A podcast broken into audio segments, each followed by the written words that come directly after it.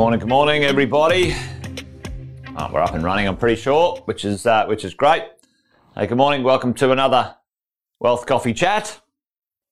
Almost the end of the fin year, 29th of June, on a, on a terrific Tuesday. Hey, I uh, hope you're all well wherever you are. Uh, stay safe in the lockdown, the quasi lockdown that's going on right now.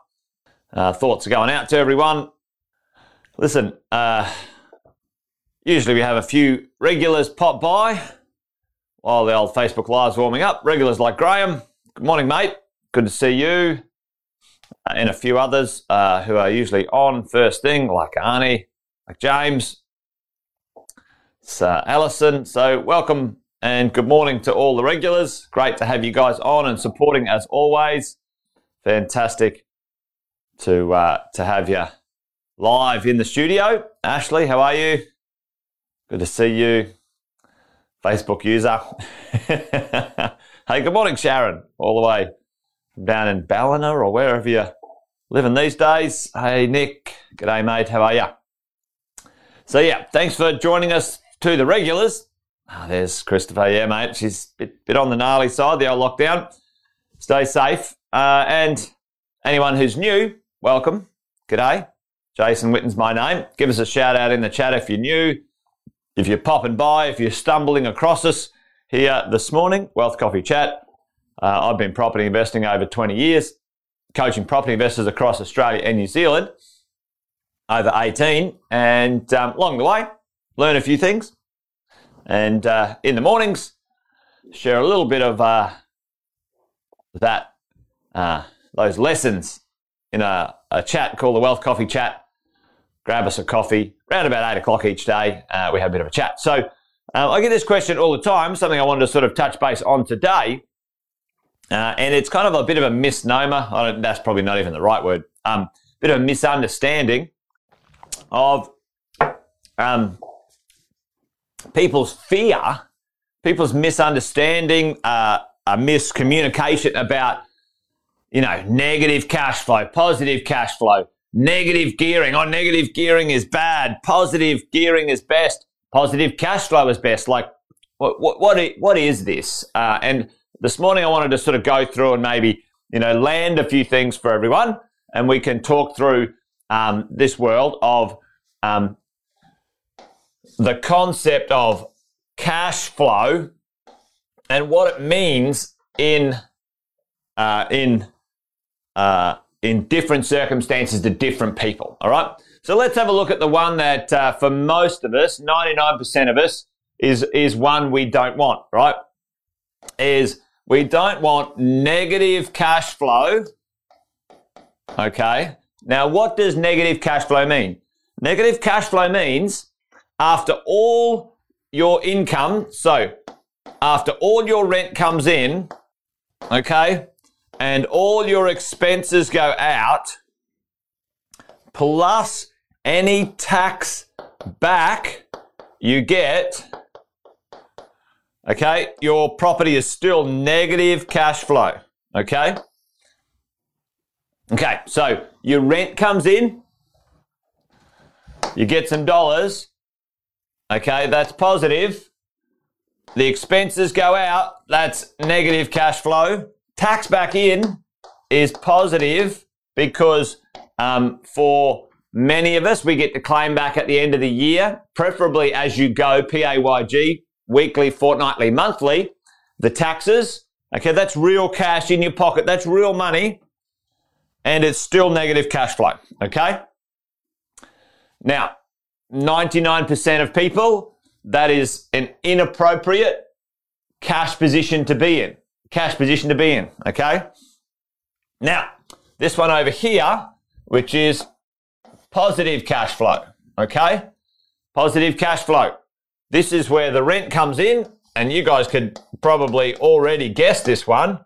The rent comes in, the expenses go out, and the expenses means your mortgage, your insurances, your um, uh, your rates, all of the expenses, okay, plus any tax back, um, and it is uh, positive cash flow. Okay. So over this end, rent comes in, that goes out, that comes in, and we are cash flow positive. Now, for many of us, we might think this is where we need to be, um, but there's a sweet spot uh, in here um, as we go. Okay. This one with the tax back, you've got to pay some tax because um, you're actually got a net positive cash flow result in your pocket. Okay, so there's no um, tax minimization available in the income, your rents, and your expenses. Um, you have an over supply of cash flow and you've got to pay some tax on that, but it's still positive cash flow. So you've got to pay some tax back. Okay, You've got to pay some tax and that goes out of your pocket. Okay, now two ends of the spectrum neither end of the spectrum is absolutely uh, perfect, right or wrong. It just depends on what do you need in your investment space for um, uh, for your cash flow. Okay, and yeah, Bob Bob gave it a bit of a shout out just quickly there. It's hard to get a loan.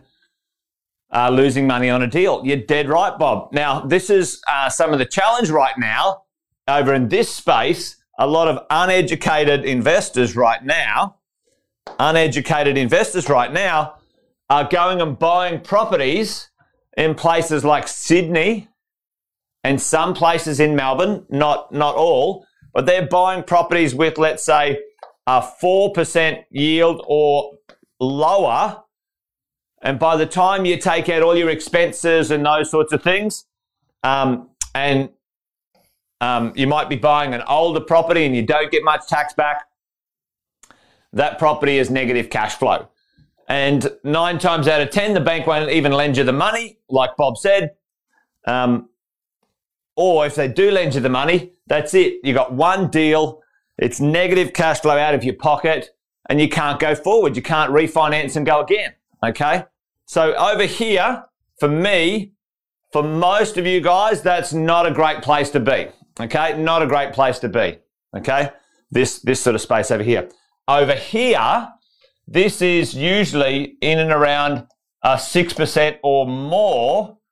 Um, six percent or more when it comes to the rental yield over in this positive cash flow.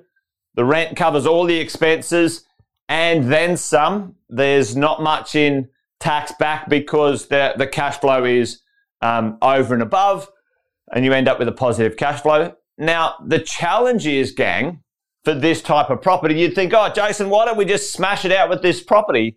Um, because that's where we want to be.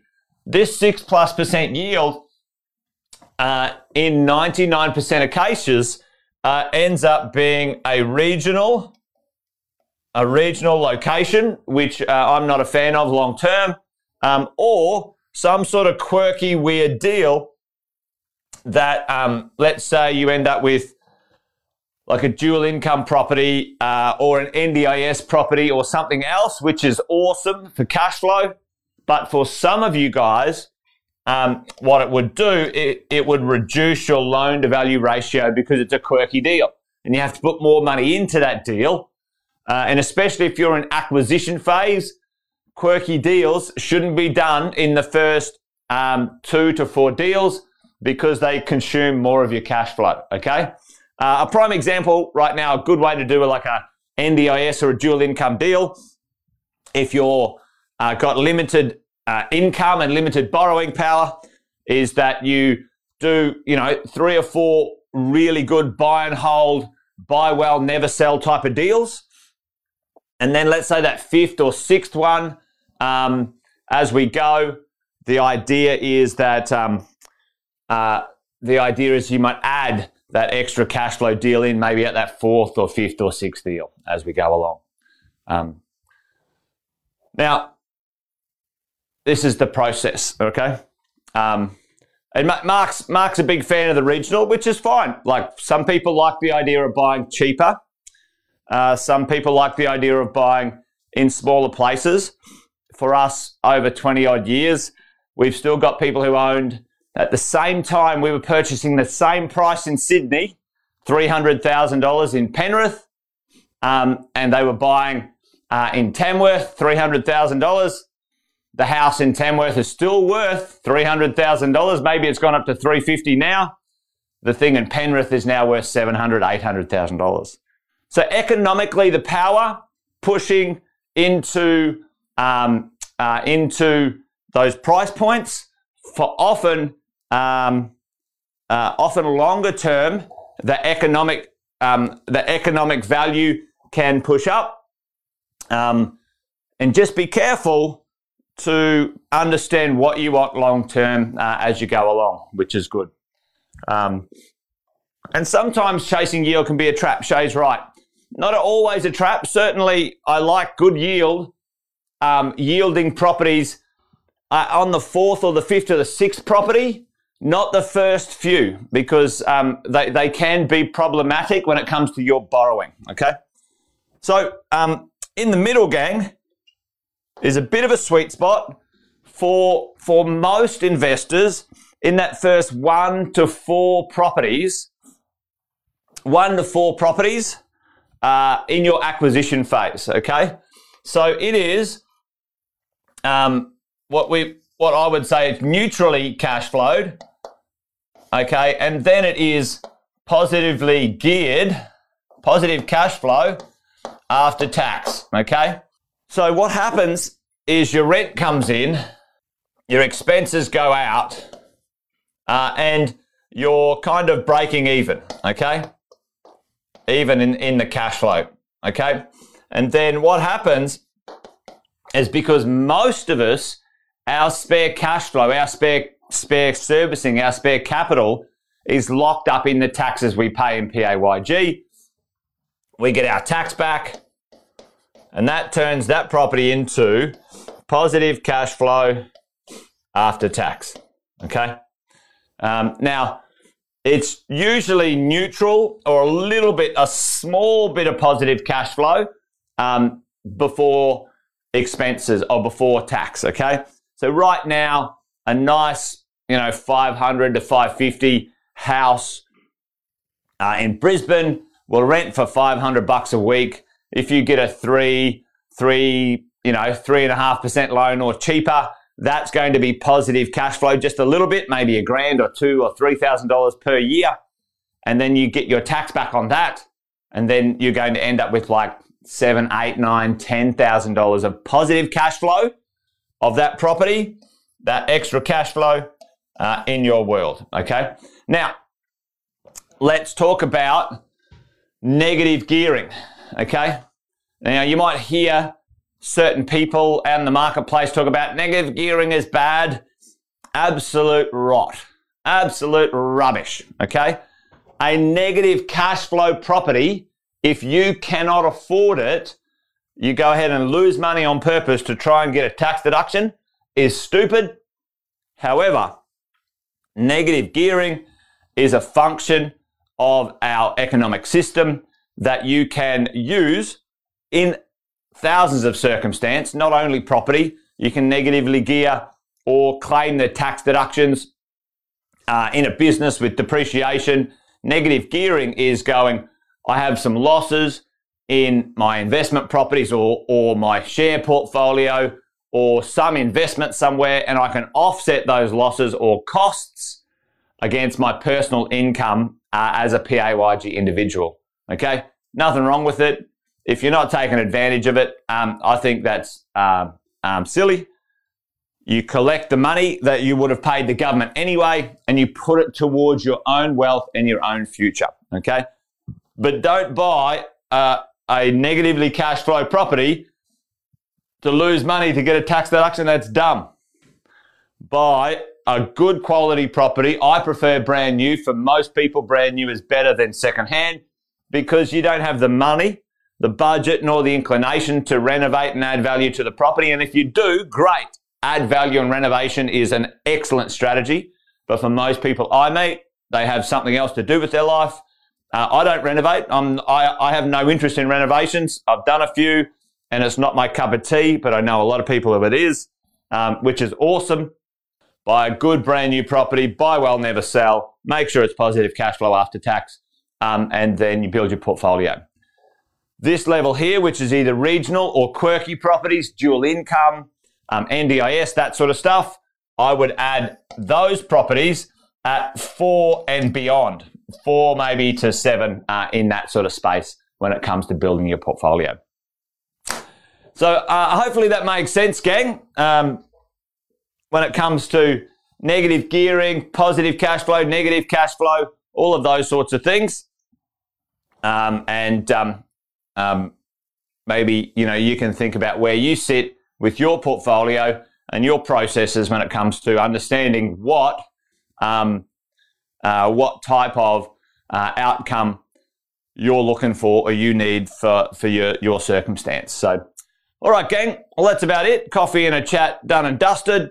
Alison's going to uh, renovate a PPR one day. Yeah, listen, I think um, renovating your own place, adding value to the PPR, uh, Alison is an uh, absolute uh, golden opportunity to increase your base wealth at some point. So it's not a bad idea, um, and um, that um, um uh, that's a good that's a good one as well.